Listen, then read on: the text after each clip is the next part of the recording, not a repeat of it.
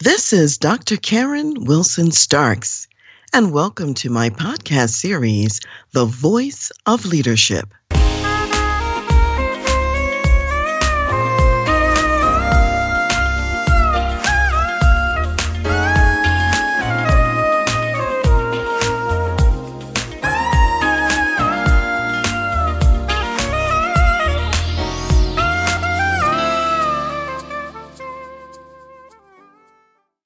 What would you do if you got the news that your precious two year old son had a rare, aggressive, and incurable stage four cancer?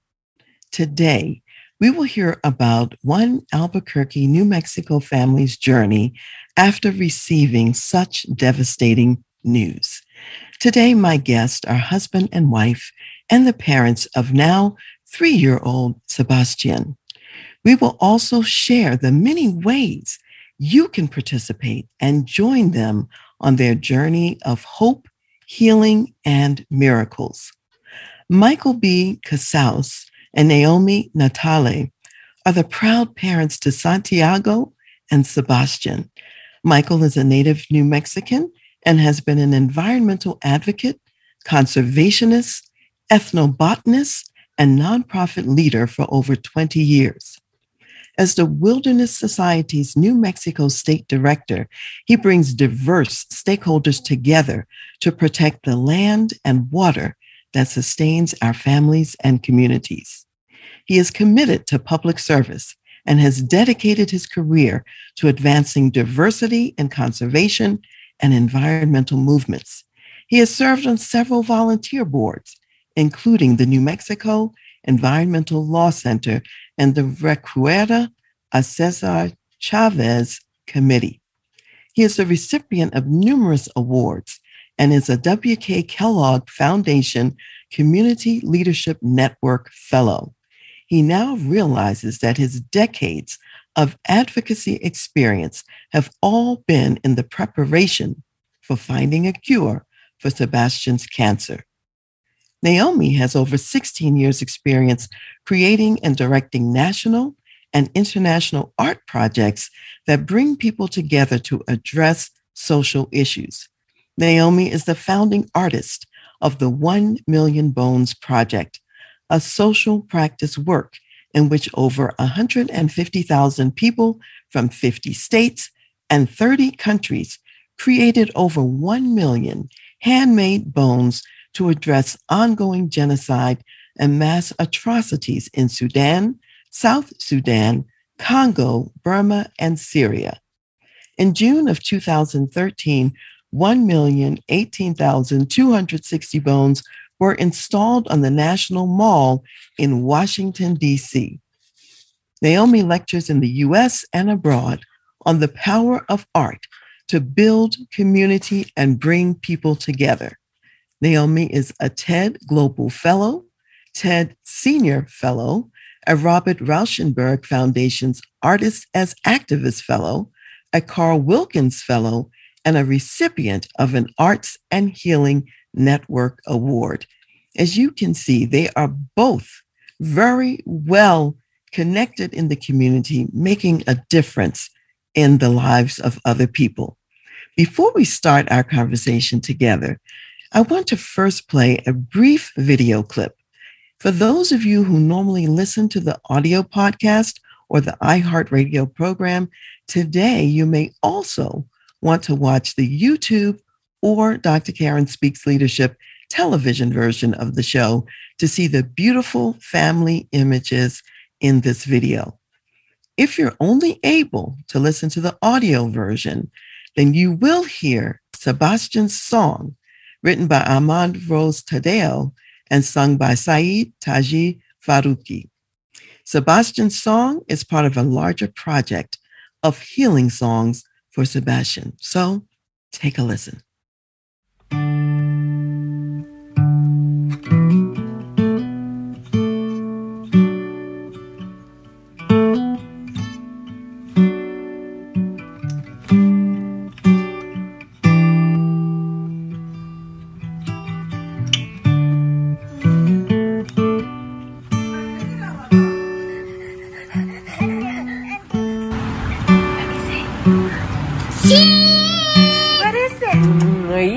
Kidding me, G G G.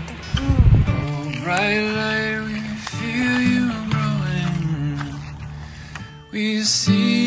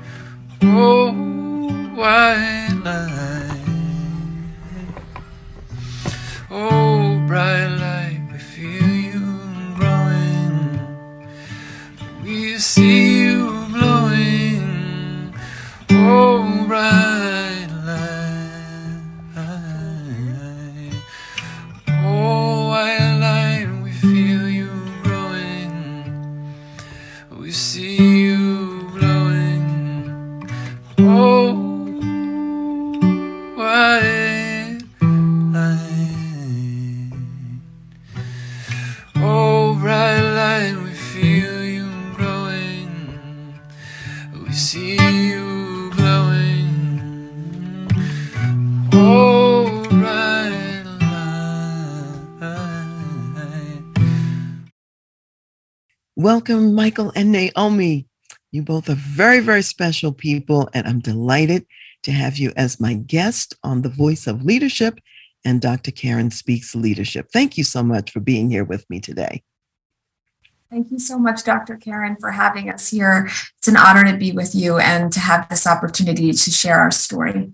It's a Yes. pleasure to be here. Thank you, Michael, and thank you, Naomi. I really want to hear your story, and I want the audience to hear your story as well. And since we just finished listening to the video that you created, tell us a little bit about Sebastian's song. How was that song born? What's the meaning of it? And what's the larger music project that you spawned from this special song? Tell us a little bit about that. Well, um, the day that Sebas was, uh, we were given the diagnosis of his um, very rare cancer, myoepithelial carcinoma. Uh, we were admitted to the hospital.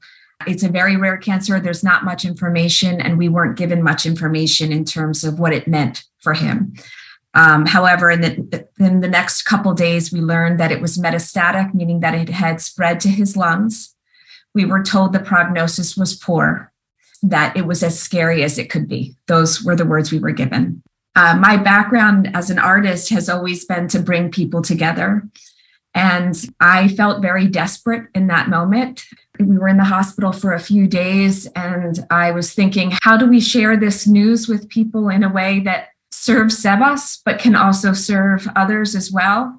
Um, and ultimately, we were asking people to pray. So we were, I asked two friends to write and share a song for Sebas that I could first sing to his cells. I thought if I could sing to his cells, that they would hear that and they would understand it as a prayer of mine. But knowing that my voice would never be able to carry as long as we would need these prayers to continue, we asked others to then record themselves singing these songs to make a collective song of healing. And it's beautiful. We got, you know, submissions, um, responses from people all over the world. They're sung in Arabic, they're sung in French, in uh, Mandarin, in Spanish, of course. And so, really, it is a song for all of us. That's beautiful. I love that story. And I love the way that you brought music into it. And we all know that music is very powerful. It has the ability to touch the soul, to touch the spirit, and to move things around in a supernatural way, actually.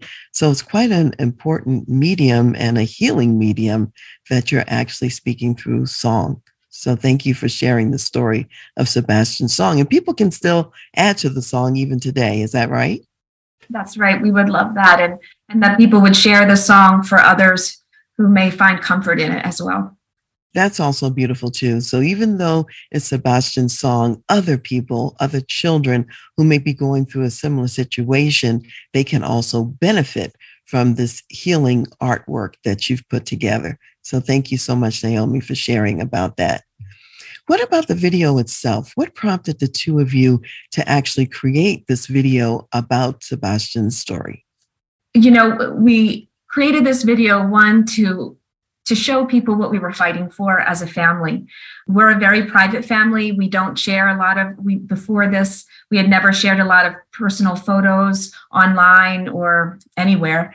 Um, however, we really felt that if we were going to describe and explain or really illustrate what it is what, that we're fighting for when we're fighting for our son and to find a cure, that we wanted to share some of our most cherished memories. It is ultimately a portrait of our family to honor all other families that might be going through this, that they might see themselves in these memories and what it means to fight for your family.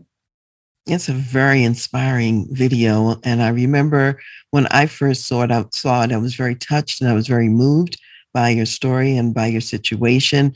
And it prompted me to say, well, what can I do that might help? And even just to get the word out, even right now. So thank you for creating the video and for getting out of the comfort zone to really share maybe more of your life than you're accustomed to sharing, because I know that other lives are going to be touched and impacted as a result of that. Michael, we haven't heard too much from you yet.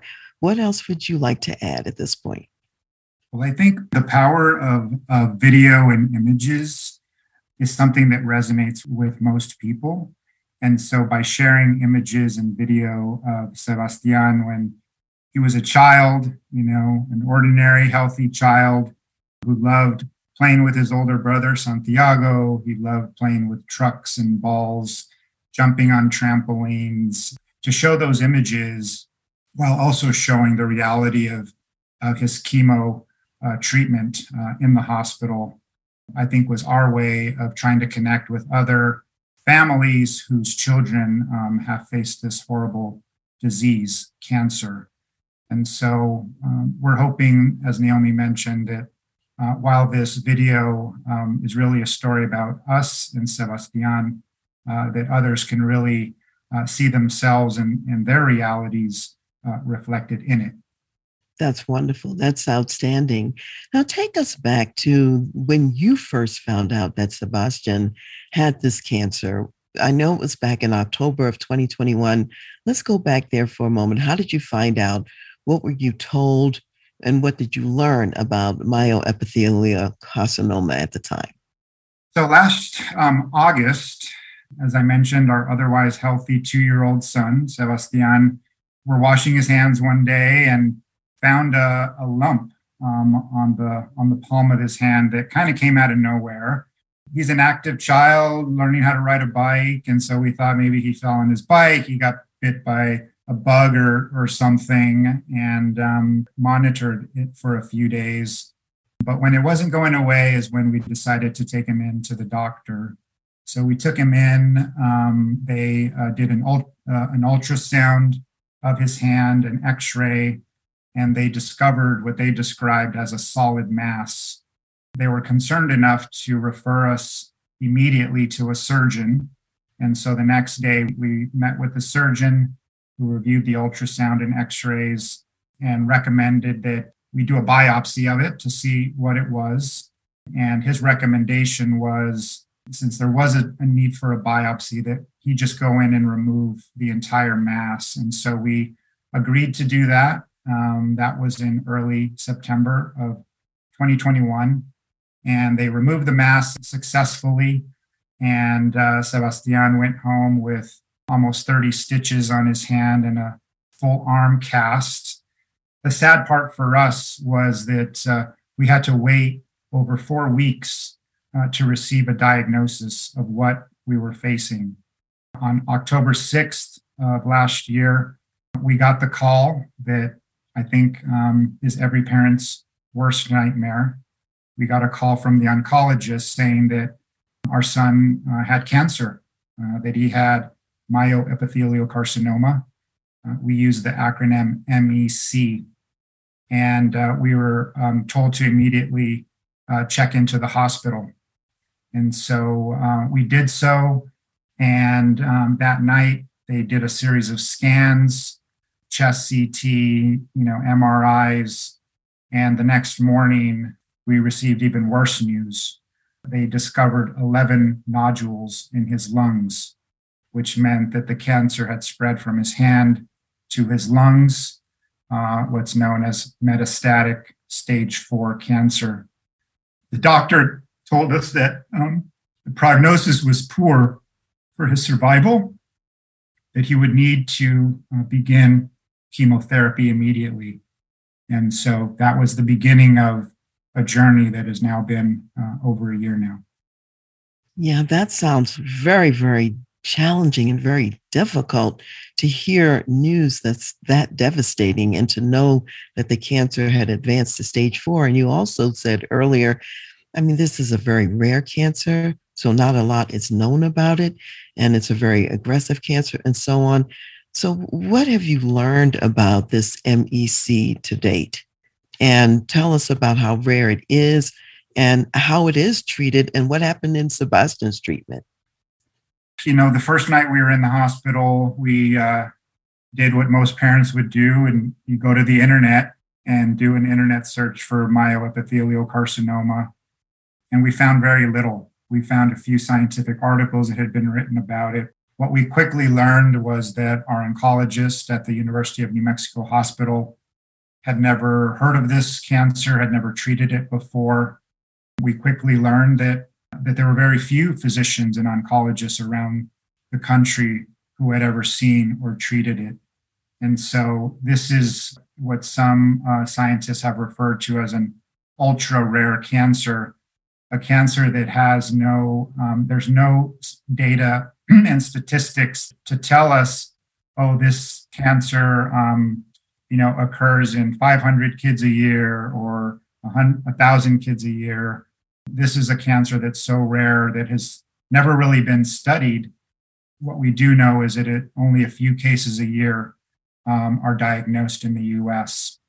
There's a dire need for even the basic uh, scientific research into what is myoepithelial carcinoma, what causes it, uh, what is the basic biology of that, because that type of research had never been done before there was no proven treatments, there was no standard protocol, and obviously no cure. The chemotherapy that our oncologists treated him with was essentially throwing any chemo at it that they thought might work.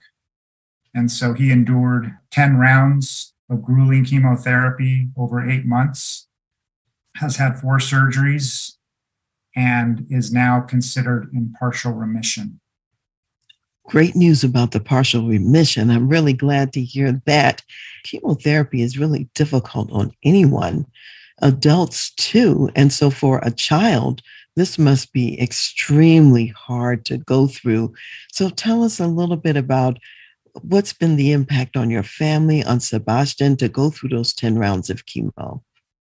Dr. Karen, I want to thank you so much for acknowledging that because Chemo was never designed for children and for growing bodies. And yet we are forced to go ahead with that treatment because it is the only treatment available. And yet it many times it does not work anyway. And so in within those eight months, he went through these 10 brutal rounds. And with each round, he needed multiple transfusions, blood transfusions, platelet transfusions. You know, he reached his threshold to where then you start to worry about hearing loss, you start to worry about heart damage, you start to worry about liver and kidney damage, permanent damage that cannot be reversed.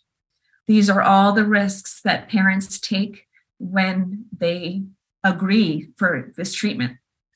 And so that is why looking for different cures and different options for treatments is so important to us and has become you know really our passion because the national budget for cancer research in general, only 4% is goes to pediatric cancer research. If you have a rare cancer like ours, that means 0%. And what happens and what we learned in this journey is that that burden of finding researchers to do that research and funding it all goes down to the families. You know, that's why we were, uh, we knew right away we would need to start a nonprofit organization, one, so that any other family um, who gets di- this diagnosis has a place to go for information and a resource to connect with other families and learn from their treatments what you know may have worked or may have not so that we can champion and spearhead research into the, into MEC and advance that. You know, it's quite a burden. I'm thinking a family's already going through so much and you're dealing with your precious child and all the side effects and so on. And then to have the burden also of having to raise funds for the research of the very cancer that your child has. And one of the things about your story that I think is quite profound is that you were not only just thinking about your child, Sebastian, but you're also thinking about other children who are going through this, other families who are going through this as well. Tell us a little bit about the research project, a little bit about how that works, the partners who are involved, and what are your goals in the fundraising? Shortly after our son's diagnosis, um, and after learning that virtually nothing was known about MEC, there was no proven treatments. We set a goal for ourselves to change all of that. That, um, that we were going to do everything in our power, as any parent would, uh, to save their uh, kid's life.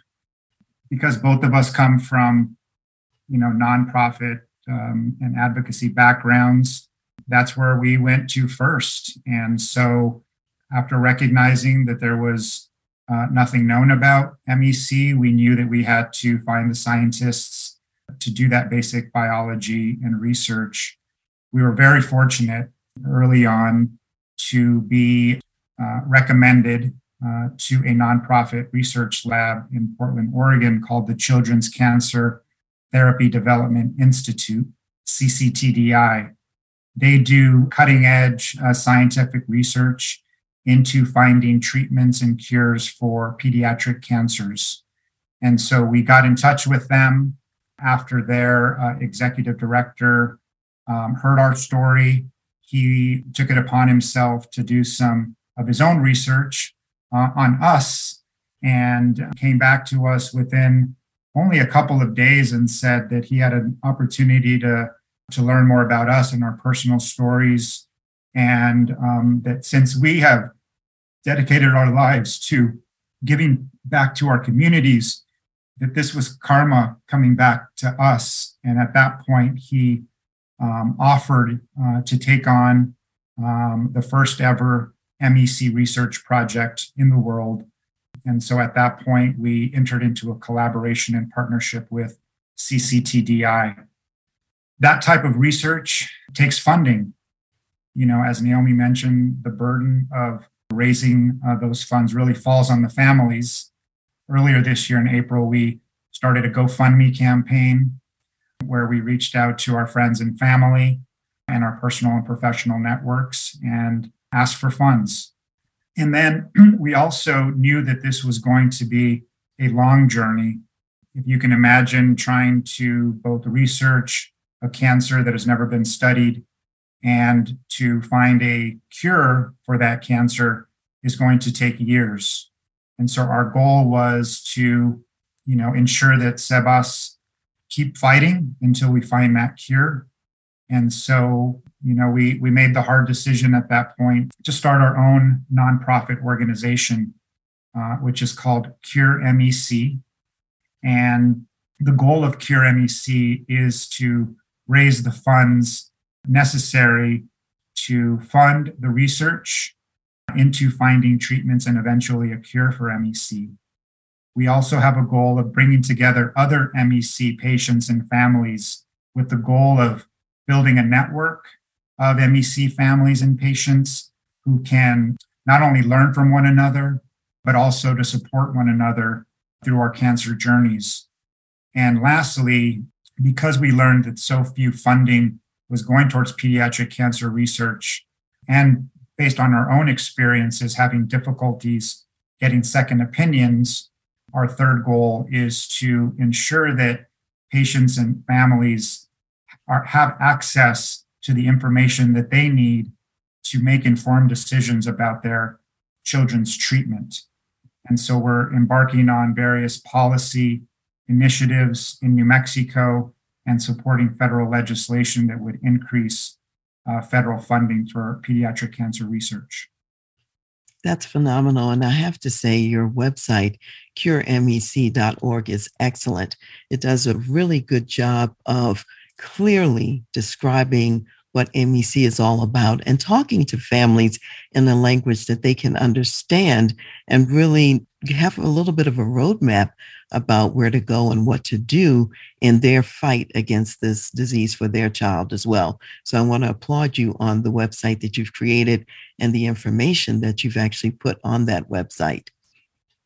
Walk in the footsteps of other families who have had to walk this journey you know with other different rare cancers we've have mentors we've been really fortunate to to have been taken on is in that way for guidance that's phenomenal. So let's talk a little bit about the goals you have financially with the fundraising and how people can actually give to the cause. Would you mention something about that now so people will understand the scope of it, how big it is, funds you've already raised, and the various ways they can actually participate?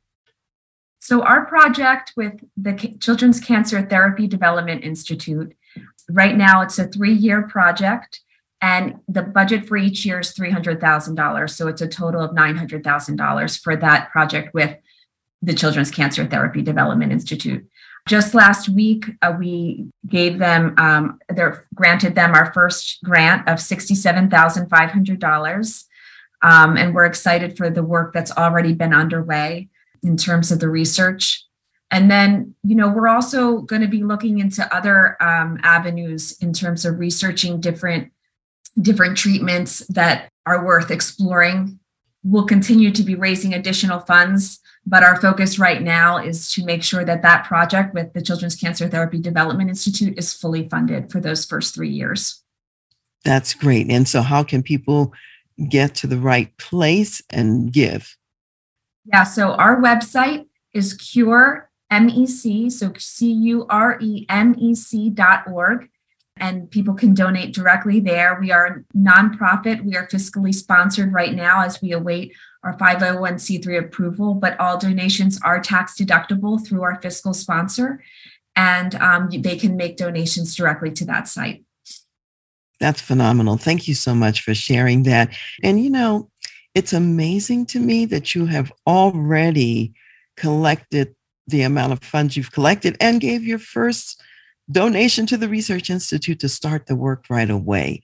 And so that really speaks to your commitment, to your heart for, of course, your son, and also for other people as well. One of the things I know is that going through a journey like this is not easy. It's very difficult. It's hard on the family. You've had to, at times, move to California to really get the treatment for your son and so on. Tell us a little bit more about what has been the impact on your family and also on your older son, Santiago, to go through this as well. There's a saying in the cancer community that um, they are cancer patients are warriors and they're heroes, and that is absolutely true. And it is also absolutely true of their siblings because a cancer diagnosis asks a lot of a family, all members. And, you know, Santiago is just 15 months older than Sebas. So he's four years old now, and Sebas is three for those eight months of cancer treatment, of chemo treatment, you know, we spent a lot of nights in the hospital for chemo, but we spent a lot of nights in the hospital for infections that he he got related to his chemo. So with each cycle, we were always readmitted for at least five to seven days for an infection, which meant ultimately we spent two thirds of our time away from nights away from Santiago, and that you know feeds a wound that will always be there. You know, they the two brothers have an incredible relationship. They love each other so much. And yet as parents, you know, the truth is we could never be enough. It is impossible to be enough in that situation because of what is asked. Since we've been able to come home, we've really worked on, you know, as a family, our relationships and just being there for each other, um, taking care of one another as much, you know, with everything that we have and we can and ultimately to be as grateful as we possibly can for the moments that we have together. I would have never imagined to say there's anything beautiful about cancer. And yet, you are given an incredible gift of perspective, you know, to really appreciate that every day is a miracle and it is a gift. And um, we are so fortunate for the many that we have and we've had. That is really well said. Every day being a miracle and a gift. And the whole notion of really just redeeming the time.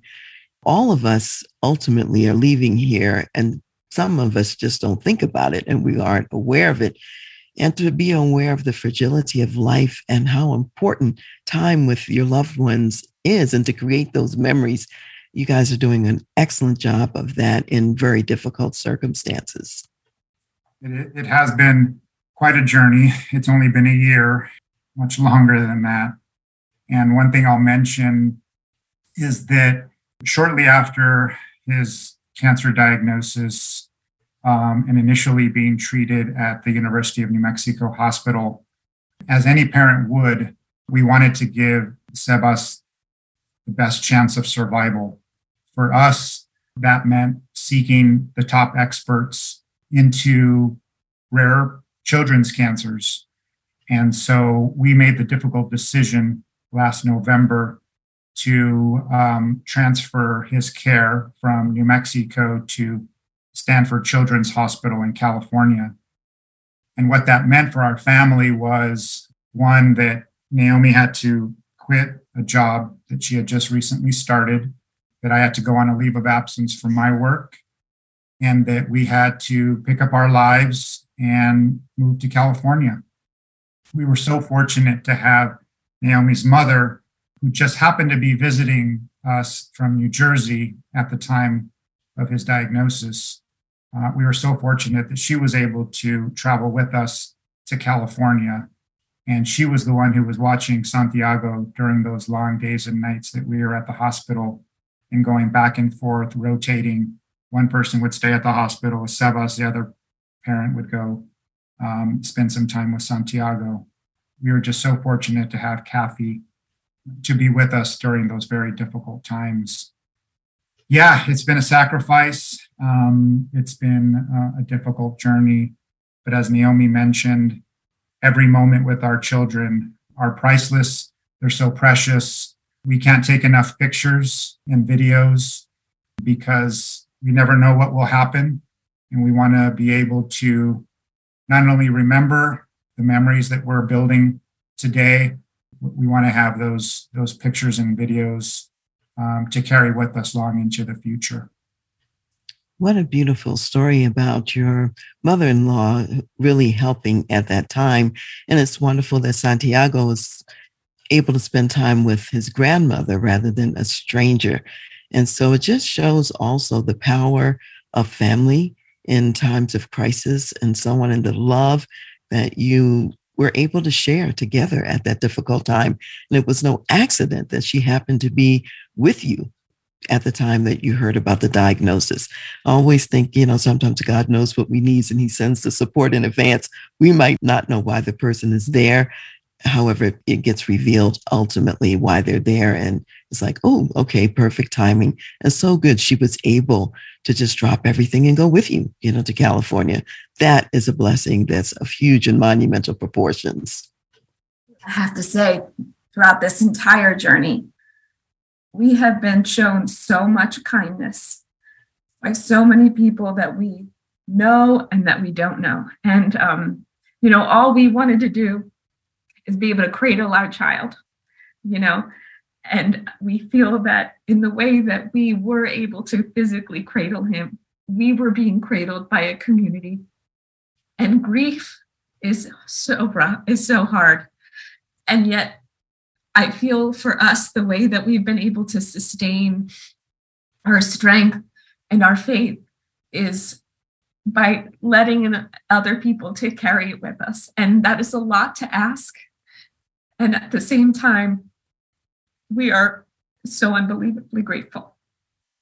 Yeah, that's a really important thing you said about the community of people coming alongside you so far, and I think still coming to support you in this journey because this is a huge lift. It's difficult to do alone. And it's not intended that anyone should have to go through this alone.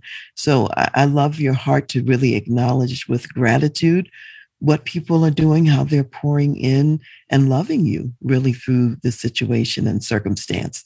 And we are certainly inviting people who are hearing today to also step in and to continue to love you through this process. I'm aware, as particularly Naomi, in your case, being an artist and particularly being involved in community art, you've actually used your creative genius already with Sebastian's song and putting that together. So, and what other ways are you using your creativity and your art to walk through this season? Well, you know, I remember one time when we were in California and it was a particularly rough day and I don't know. My, I was there with my mom. I was going to visit Santis. Michael was at the hospital with Sebas, and I don't know what it was, but I was having a hard time, and I think I was pretty emotional. And I said, I, I don't know what I said, but I remember what my mother said. She said, "Well, you're going to have to make something with it." And ultimately, she was speaking of the grief that we're, you know, that we've been holding. And um, so, just recently, I put out a letter that I wrote, which is a request for beauty on behalf of my broken heart, is the title. And it is a letter born of my grief, but truly inspired by deep gratitude and the greatest love. And it's about asking people to to enter into my grief, but my grief is about my son, and it is also about all of our children and all of us moving forward in this world you know, with um, the devastation of climate collapse and really the cost of our current way of living, what that means for the earth, who I consider to be my mother. And so um, it's a request for people to respond to that letter by sending materials. And really, um, I'll just leave it there. Well, it's a creative project because you're definitely asking for people to send in I'll call it naturalistic materials. We know you're going to build something phenomenal about it and with it. And I'll say this it's a vehicle for moving through the grief, not necessarily staying in it permanently. However, to be able to travel through it, come out the other side, and be enriched in any case. So it's a project of love, it's a project of light and hope and journey, and you're using your talents and your gifts to create that. Really, we're, we're going to build a physical boat with these materials that get sent in. And the boat is a place to invite children to dream in that space and to invite people who are in that really precious place between living and dying, people who are ill, to come and dream in it as well. And we're going to make something with these dreams something that's truthful and something that we'll be able to share with everyone. That is really beautiful. I love that. and, you know, it's no accident that you've been given these tremendous gifts that you're actually using at this time, also. Yeah, that, that's a blessing. And, Michael, in your case, we know that your career has certainly prepared you for this time as well. What are some of the work related skills that you're now repurposing for the benefit of your family in this season? Yeah, you know, one thing that um, that I've learned about myself is that I process grief in these kinds of challenging times uh, differently than than others. And for me, the only way that I've been able to get through a single day is really to stay busy. For me, this is a time of action. We were told that um, early on uh, by a friend and colleague that this was a time of action, and it really resonated with me. You know, over the last year, I have been spending and any spare moment I have uh, helping to develop this organization, Cure MEC, drafting content, drafting social media posts, trying to connect with legislators, developing, you know, a strategic plan for the organization, fundraising plans um, all in coordination, of course, with Naomi. And we have a, a really tremendous uh, team of volunteers who have uh, stepped in to help us uh, every step of the way. You know, there are times when um, I need to spend time in nature. That's how I ground myself. And so, whether it be in the front yard um, or going for a walk or going on a kayak on a lake or going camping, um, all of which I we take our, our children with us. But those are the outdoor experiences and spending time with Mother Nature has really enabled me to kind of keep going. As you can imagine, this is a very challenging time. And, you know, if I even spend a minute thinking about what what could happen next, I get very emotional. And so my uh, way of coping has just been action, action. Let's find scientists to partner with. Let's figure out how to get more donations in. And so that's been uh, some of the coping mechanisms that I've that I've used over the past year. But it, it's really the skills that I've gained over the course of my advocacy career. You know, how do you bring people together around a common cause? How do you raise money for that cause? And uh, how do you put plans into action? So, as you said in your introduction, I really feel that my years of of advocacy work really truly have been in preparation for for this moment and um, we're just doing all that we can we're in a race against time and we're just so appreciative of these types of opportunities to to elevate not only um, Sebastian's uh, situation, but also um, the broader topic of pediatric cancer, um, something that we had never thought about uh, before this. Uh, but there are so many children, so many families being impacted by cancer. Children are our future, and we need to uh, prioritize them. And uh, one way to do that is by ensuring that the scientists have the resources they need to study pediatric cancers and to find a cure for them all. You know, I think it's significant, Michael, that you spent a, a lifetime really so far being a community organizer and bringing partnerships together. And so having that talent, knowing how to set up a nonprofit organization, the average person would have no clue how to do that. And to be able to do it so quickly is amazing that you have been able to do that. And so you're using your skills to stay in action, to keep this in the forefront. Because as you said earlier, there's really essentially zero funding for this type of cancer already out there. And I really appreciate too, Michael, that you talked about what is it that you're doing to to replenish yourself, like the time in nature, the walks in nature, and having the boys to go with you as well. What else would either one of you like to share about what you're doing that's feeding your soul right now through this season? I think making memories with the boys. Um, recently, we took them to our boys love monster trucks, and, and we took them to a monster jam truck show. they they got all decked out, wearing race car uh, driving outfits, and it was a really special experience. And it really honored their dreams, which right now focus on wheels, anything with wheels. I think that creating memories like that. Um, and and you know that was more extravagant but you know whether it's like we're going to have a picnic in the living room and a pizza party you know it's really just thinking about about celebrating you know um and i think i think that's something i love that yes celebrating and you know when you watch the video you can see the spirit i would say of both of your boys which is just delightful tell us a little bit you know about Sebastian and what he's like and what there is to celebrate in this precious little boy. I'm smiling from ear to ear because there is so much to celebrate with him.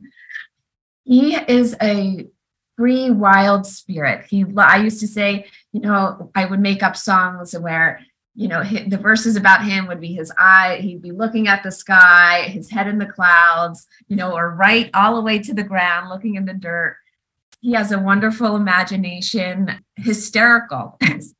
the way he talks about things, he has an amazing vocabulary and he can use it very well to charm people or or to persuade people, um, as Santiago as well. But ultimately, I will say this he has the biggest heart. And like just to give you, and when he loves, he loves with all of it. So, you know, after he'd be fasting all day and had to go through a procedure, a surgery, you know, he would be getting out of the post anesthesia unit and they would offer him a popsicle and he would want to save that popsicle for Santi. You know, when he would get, they would give him a car, these little Hot Wheel cars when we would go, you know, for any dis- appointment he would have. And the the child life specialist there always knew he had to get two cars, and he would always give Santiago whatever car Santiago wanted. He looks out for people. He looks out for all of us, and he's just incredibly thoughtful and loving, and we are all better with him here. That is so wonderful. So it sounds like he has a generous heart, just like his parents. So it's going from one generation to the next. I love that. I love that story.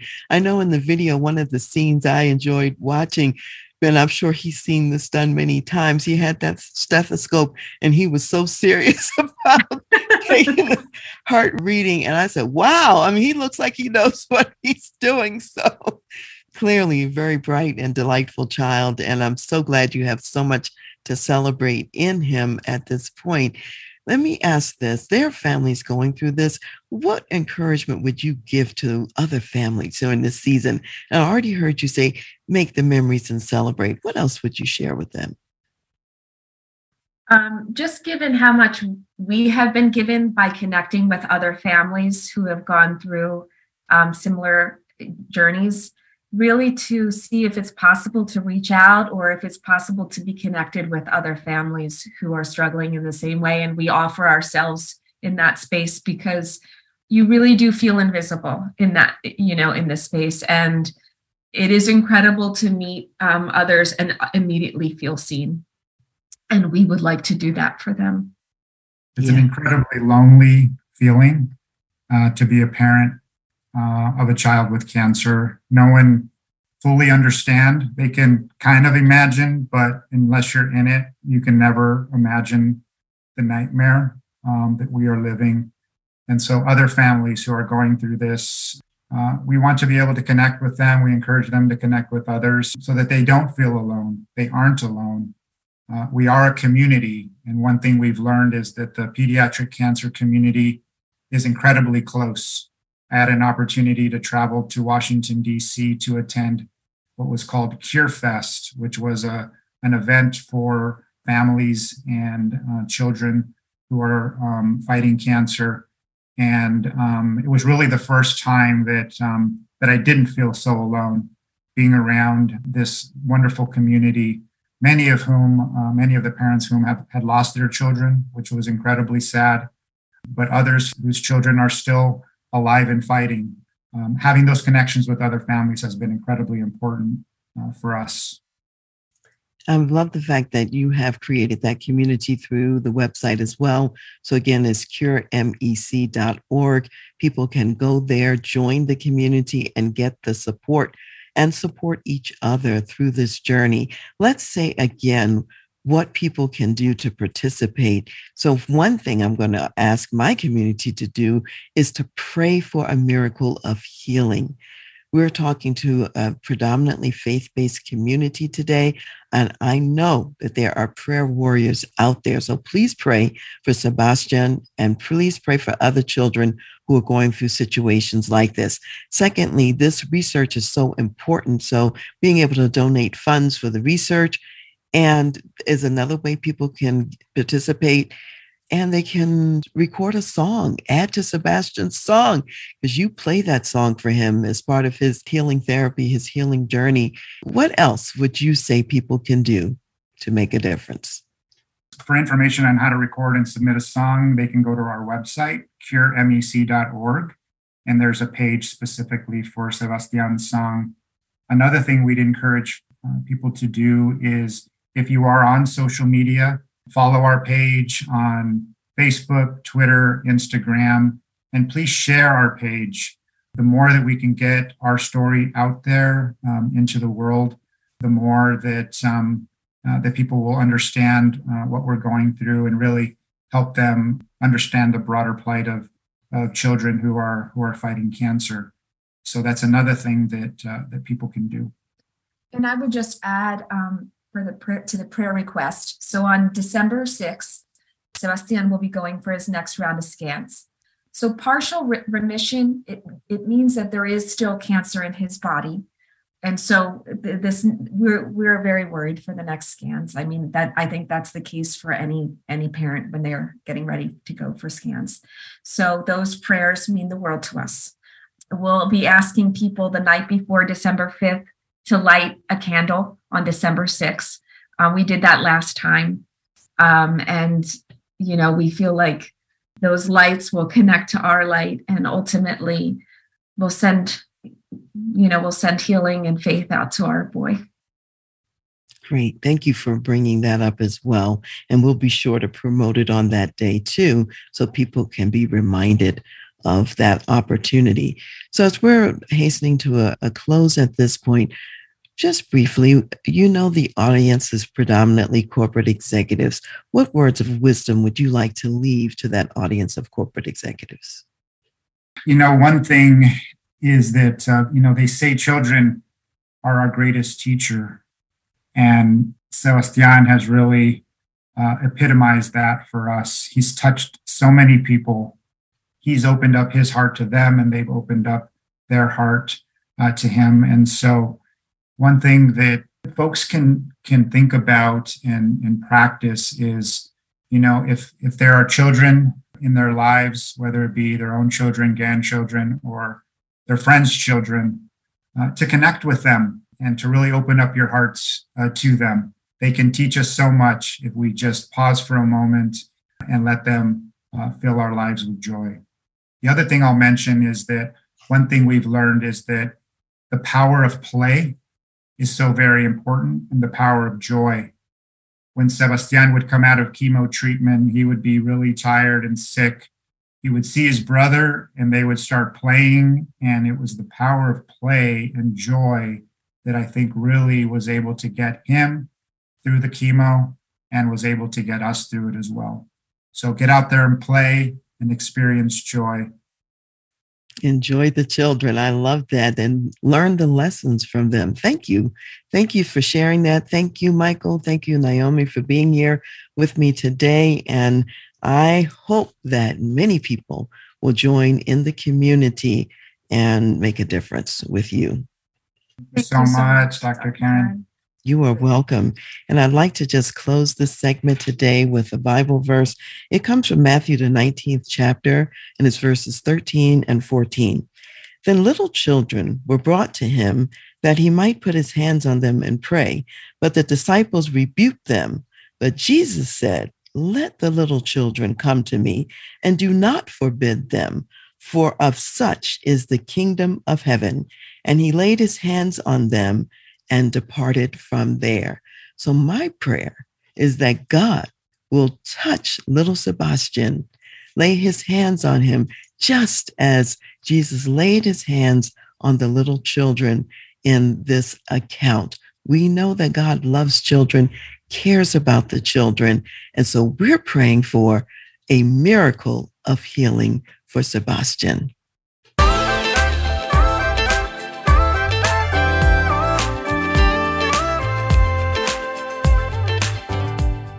You've been listening to The Voice of Leadership with me, Dr. Karen Wilson Starks.